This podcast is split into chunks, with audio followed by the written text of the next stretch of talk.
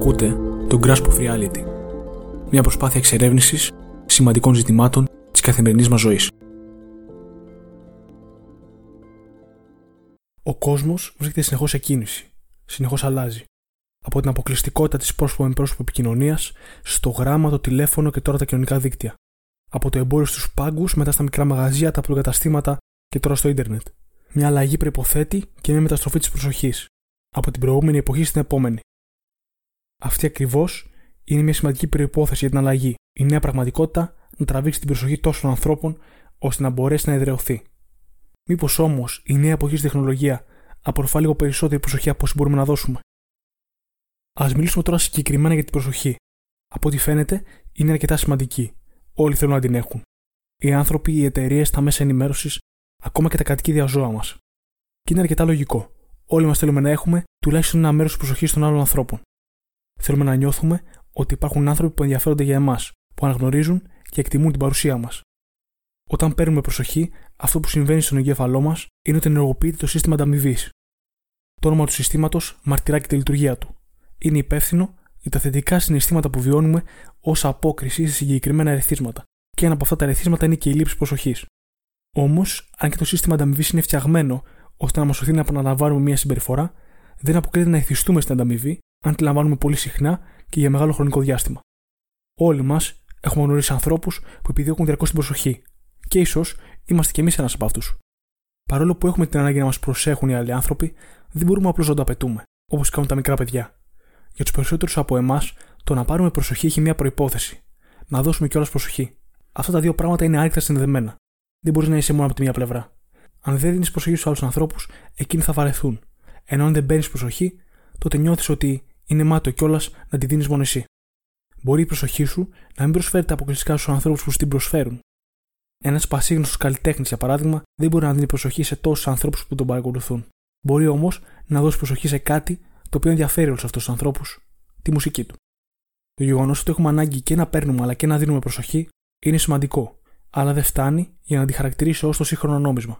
Υπάρχει άλλο ένα στοιχείο που την κάνει ακόμη πιο σημαντική. Η προσοχή είναι ένα εργαλείο που είναι και πολύ χρήσιμο αλλά και πολύ περιορισμένο. Λέγοντας χρήσιμο εργαλείο, εννοώ ότι δεν μπορούμε να ολοκληρώσουμε άρτια κάποιο έργο αν δεν συγκεντρωθούμε σε αυτό, αν δεν του δώσουμε το σύνολο της προσοχής μας. Μαζί με όλα αυτά, νιώθω ότι η αξία του νομίσματος της προσοχής είναι ακόμη μεγαλύτερη στην εποχή μας. Και ο κύριος λόγος που συμβαίνει αυτό είναι η αυξανόμενη δυσκολία που αντιμετωπίζουμε στη διατήρησή της. Μια επιφανειακή ματιά στη ζωή μας μπορεί γρήγορα να μας δώσει απάντηση στο γιατί συμβαίνει αυτό. Πέρα από τον πραγματικό κόσμο, ζούμε παράλληλα και σαν ένα κόμμα. Τον ψηφιακό κόσμο των κοινωνικών δικτύων. Αυτός ο παράλληλος κόσμος απορροφά την προσοχή μας. Μας κρατάει προσιλωμένους πολύ περισσότερο από ότι πραγματικός κόσμος. Γιατί όμως ένας παράλληλος και φτιαχτός κόσμος να μας ενδιαφέρει περισσότερο από ότι πραγματικός; Θεωρώ ότι ο ψηφιακός κόσμος διαφέρει σε δύο στοιχεία από τον πραγματικό, τα οποία τον κάνουν πολύ πιο ελκυστικό. Η πρώτη διαφορά πραγματικού και ψηφιακού κόσμου είναι ότι στον ψηφιακό κόσμο τίποτα δεν είναι βαρετό. Όλα είναι περίτεχνα φτιαγμένα για να στραβούν την προσοχή.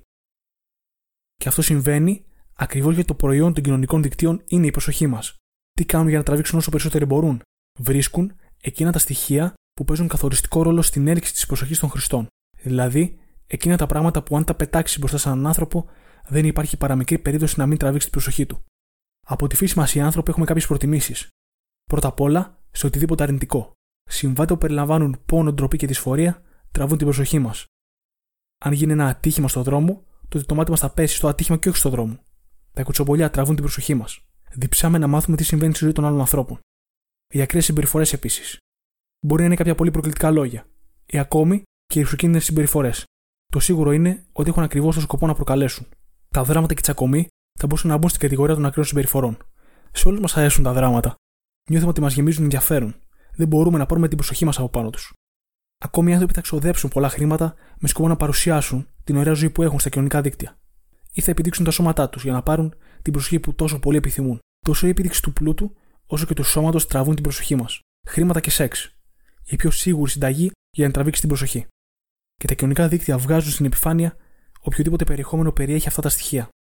Α πάμε τώρα στη δεύτερη διαφορά μεταξύ πραγματικού και ψηφιακού κόσμου. Τα κοινωνικά δίκτυα είναι έτσι φτιαγμένα ώστε να μας κάνουν να νιώθουμε ότι παίρνουμε πολύ προσοχή.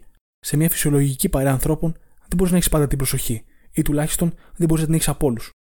Αντίθετα, τα κοινωνικά δίκτυα δίνουν την εντύπωση στους χρήστες ότι έχουν πάρα πολλά μάτια στραμμένα πάνω τους. Βλέπεις πόσα like και πόσες προβολές παίρνεις, πόσοι άνθρωποι παρακολουθούν τη ζωή σου. Έχεις ένα προφίλ μπορείς να παρουσιάσεις όπως θέλεις για να προσεγγίσεις εκείνους που θέλεις. Η αρχική σου σελίδα είναι γεμάτη με περιεχόμενο αποκλειστικά προσαρμοσμένο για σένα. Είναι καλό να τα γνωρίζουμε όλα αυτά, όμως, ποιο πρόβλημα δημιουργείται για εμάς; Από τη στιγμή που ο ψηφιακός κόσμος έχει αυτά τα δύο διαφορετικά στοιχεία. Όσον αφορά το πρώτο στοιχείο, πολύ λίγα από όλα αυτά που βλέπουμε στα κοινωνικά δίκτυα έχουν πραγματική σημασία για τη ζωή μας.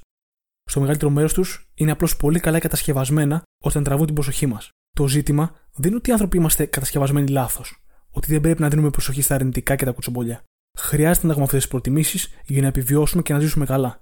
Αν για παράδειγμα ακούσουμε ότι γίνεται πόλεμος στην Ουκρανία ή ότι υπάρχει ένας ιός μπορεί να σκοτώσει κάποιους ανθρώπους, πρέπει να δώσουμε την προσοχή μας. Γιατί σίγουρα θα επηρεαστούμε κι εμείς από αυτά. Το πρόβλημα δεν είναι ότι εμείς έχουμε αυτά τα ένστικτα, αλλά ότι τα δίκτυα στοχεύουν αυτά τα ένστικτα τόσο έντονα, τόσο συχνά και με τόση μαεστρία σε σημείο που είναι ανήθικο.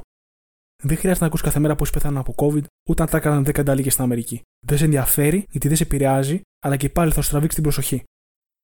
Α πάμε τώρα στα προβλήματα που προκύπτουν από τη δεύτερη διαφορά.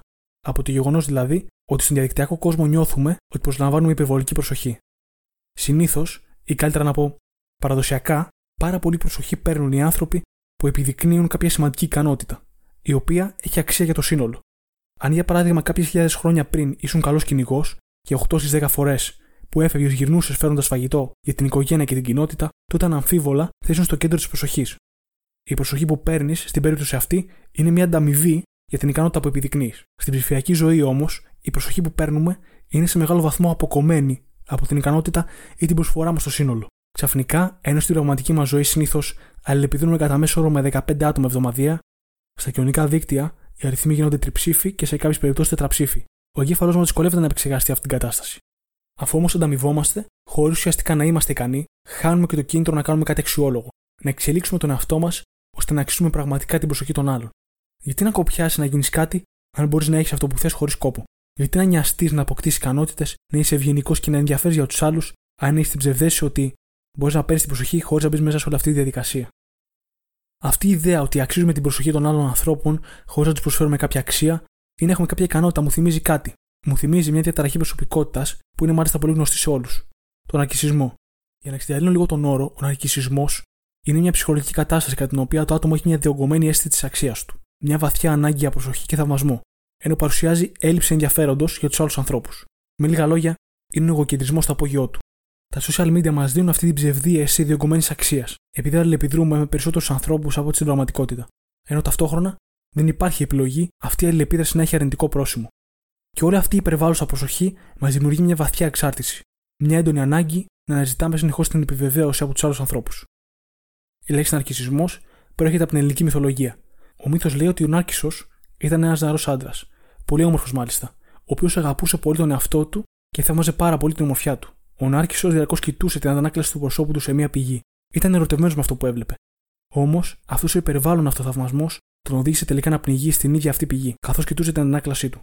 Πραγματικά, βλέποντας ανθρώπους να βγάζουν φωτογραφίες στον εαυτό τους, ειδικά σε ιστορίες, νιώθω σαν να βλέπω τον νεαρό Νάρκισο να κοιτά την αντανάκλασή του στην πηγή.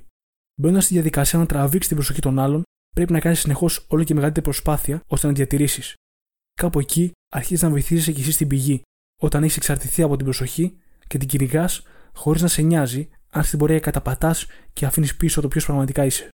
Α συνοψίσω λίγο όλα αυτά που είπα γιατί και εμένα μου φάνηκαν πάρα πολλά. Πρώτον, τα κοινωνικά δίκτυα τραβούν την προσοχή μας, ή καλύτερα τη χειραγωγούν με το να μας παρουσιάζουν όλα αυτά στα οποία είμαστε προγραμματισμένοι να δίνουμε προσοχή. Βέβαια, το να αφοσιωνόμαστε στα αρνητικά, τα κουτσομπολιά και όλα τα λαμπερά πράγματα δεν βοηθάει καθόλου τη ζωή μας. Απλά σπατάει το χρόνο και την προσοχή μας.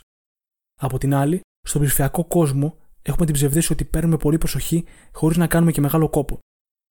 Αυτό μας στερεί το κίνητρο να αποκτήσουμε πραγματική αξία και μας σωθεί προς τον ακισισμό, την πίστη ότι είμαστε υπεράνω όλων των άλλων ανθρώπων. Το ζήτημα τώρα είναι τι μπορούμε να κάνουμε εμείς ώστε να αντισταθούμε στις επιπτώσεις που φέρνει μαζί της η νέα πραγματικότητα. Σίγουρα η πιο εύκολη απάντηση είναι κλείσει τα social media και μην ξανασχοληθείς μαζί τους. Όμως με τέτοια συμβουλή θα ήταν εκτός πραγματικότητας. Δεν μπορούμε να μην τα χρησιμοποιούμε καθόλου. Ένα μεγάλο μέρος επικαιρότητας συμβαίνει στο διαδίκτυο και χρειάζεται να το παρακολουθούμε, μέχρι ένα σημείο τουλάχιστον. Όλοι οι άνθρωποι επικοινωνούν μέσα από τα κοινωνικά δίκτυα. Αν και δεν χρειάζεται να τους ακολουθήσουμε με το ζόρι, τουλάχιστον είναι καλό να υπάρχουμε εκεί μέσα ώστε να έχουμε μια ιδέα για το τι συμβαίνει. Μπορούμε με λίγα λόγια να περιορίσουμε τη χρήση τους μόνο στην αναγκαία. Πρώτα όμως, χρειάζεται να προσδιορίσουμε τι σημαίνει αναγκαία. Όταν μέσα από δοκιμές κατανοήσεις πόσο χρόνο χρειάζεται να δίνεις ώστε να νιώθεις καλά αλλά και να διατηρήσεις την επικοινωνία σου, τόσο με τον κόσμο όσο και με τους άλλους ανθρώπους, τήρησες αυτά τα όρια. Προσπάθησε να μην τα ξεπερνάς. Τώρα ξεκινάει το δύσκολο κομμάτι. Η αλήθεια είναι ότι τα κοινωνικά δίκτυα είναι εξαιρετικά εθιστικά. Μας εθίζουν τόσο στο περιεχόμενο όσο και στην προσοχή που λαμβάνουμε. Εμείς πρέπει να βρούμε έναν τρόπο να αντισταθούμε στην έντονη έλξη που νιώθουμε. Το πρώτο βήμα είναι να καταλάβουμε ότι πράγματι είμαστε εθισμένοι και να το αποδεχτούμε. Στη συνέχεια, χρειάζεται να βρούμε κάποιους τρόπους να ελέγξουμε αυτή την επιθυμία μας. Ένας τρόπος που έχω βρει ότι λειτουργεί σε μένα είναι να μην ανοίγω το κινητό μου για τις πρώτες ώρες της ημέρας. Έχω παρατηρήσει ότι ο τρόπος που ξεκινάς τη μέρα σου παίζει καθοριστικό ρόλο για τη συνέχεια της. Οπότε, αν κρατήσεις τον εαυτό σου μακριά από τα κοινωνικά δίκτυα ή τουλάχιστον μία με δύο ώρες αφού ξυπνήσεις, θα το βρεις και πιο εύκολο να αντισταθείς σε αυτά την υπόλοιπη μέρα. Άλλος ένας χρήσιμος τρόπος είναι να απενεργοποιήσεις τις ειδοποιήσεις. Είναι πιο εύκολο να αποφύγεις να ανοίξεις το κινητό σου αν δεν μπορείς να δεις τις ειδοποιήσεις που έχεις. Αν δεν υπάρχει κάποιο ρέθισμα που να σε προκαλεί να το ανοίξεις. Ο τελευταίος τρόπος που μπορείς να χρησιμοποιήσεις είναι να θέσει έναν στόχο, όπως για παράδειγμα να μην ανοίξεις το κινητό σου για δύο ώρες. Να κάνεις κάτι άλλο στο ενδιάμεσο και να επιτρέψεις τον εαυτό σου να το ανοίξει μετά. Η αλήθεια είναι όμως ότι όσο και αν προσπαθείς να μείνεις μακριά από το κινητό σου, αν εκείνο αποτελεί μια βασική πηγή θετικού συναισθήματος για σένα, θα σου είναι πολύ δύσκολο να κρατήσεις μια υγιή απόσταση. Όσο δείχνεις τη ζωή σου, όσο πιο πολύ ασχολείσαι, τόσο περισσότερη προσοχή παίρνεις. Άρα, τόσο δυσκολότερο γίνεται κιόλας να υπερνικήσει την έλξη του εθισμού. Αυτό που προτείνω εγώ είναι να σταματήσεις όσο μπορείς να δείχνεις τη ζωή σου. Δεν σου λέω να μην ανεβάζεις μια φωτογραφία μιας στο τόσο. Απλά μην κάνεις συνήθεια την επίδειξη της ζωής σου στους άλλους ανθρώπους. Έχεις σκεφτεί ποτέ αν πράγματι θα έκανες όλα αυτά που κάνεις σε περίπτωση που δεν θα μπορούσε να τα ανεβάσεις. Θα ζούσες όπως ζεις τώρα αν ήξερες ότι δεν θα παίρνει προσοχή από κανέναν. Αυτή είναι μια πραγματικά παράξενη ερώτηση. Ένα νοητικό πείραμα. Η απάντηση για όλους μας είναι μάλλον όχι. Δεν θα ζούσαμε έτσι. Αν το να τραβάμε την προσοχή δεν ήταν μια επιλογή, τότε οι ζωές μας δεν θα στηρίζονταν σε αυτό, αλλά στο πώς θα ζήσουμε με βάση αυτό που πραγματικά είμαστε. Προσπαθήστε να ζήσετε χωρίς να δείχνετε κάθε τρεις και λίγο τη ζωή σας, χωρίς να περιμένετε την επιβεβαίωση από τους άλλους ανθρώπους. Προσπαθήστε να κάνετε κάτι συναρπαστικό χωρίς να το πείτε σε κανέναν. Πηγαίνετε διακοπές και μην ανεβάσετε ούτε μία φωτογραφία. Ζήστε ακριβώς μέσα σε εκείνη τη στιγμή, όχι μέσα από τα likes και τις προβολές που πήρε μια φωτογραφία τη στιγμή σας. Υπάρχει κάτι στο να ζεις ενδιαφέρουσες και συναρπαστικές εμπειρίες και να μην το ξέρει κανείς. Νιώθεις ότι η στιγμή σου ανήκει, πως δεν μολύνεται από τις κρίσεις των άλλων. Δυστυχώς, αν και όλο αυτό χαρακτηρίζεται ως εξέλιξη, νιώθω ότι πιο πολύ μας πηγαίνει πίσω παρά μπροστά. Μάλλον αυτό που ζούμε είναι ενός είδους εξέλιξη. Απλά είναι η εξέλιξη της παρακμής μας. Ξέρετε, εμείς οι άνθρωποι έχουμε ανάγκη από αληθινά συναισθήματα. Θέλουμε όντως να νιώθουμε πράγματα. Τα υποκατάστατα των συναισθημάτων δεν μας γεμίζουν. Και παρόλο που θέλουμε αληθινά συναισθήματα, τα κυνηγάμε σε ψεύτικους κόσμους, όπου τίποτα δεν είναι αυθεντικό και όλα περνούν μέσα από αυστηρά φίλτρα. Στον ψηφιακό κόσμο μπορείς να αγαπήσεις και να μισήσεις με ένα πάτημα. Δεν υπάρχει ρίσκο σε αυτό. Όμως, οτιδήποτε αληθινό έχει ρίσκο. Απαιτεί να βγεις από το καβούκι σου, να γίνεις ευάλωτος. Για να πάρεις ένα βλέμμα και μια κουβέντα, πρέπει να προσπαθήσεις πραγματικά και να ρισκάρεις ο άλλος να μην σε προσέξει καν. Για να πάρεις ένα like, τι κάνεις; Κρύβεις μια σκηνοθετημένη και φιλτραρισμένη εικόνα της ζωής σου πίσω από μια οθόνη και περιμένεις. Αυτή είναι και η διαφορά που έχει το να παίρνουμε προσοχή στον πραγματικό κόσμο. Όταν οι άλλοι μας προσέχουν, πραγματικά το αξίζουμε και το έχουμε κερδίσει.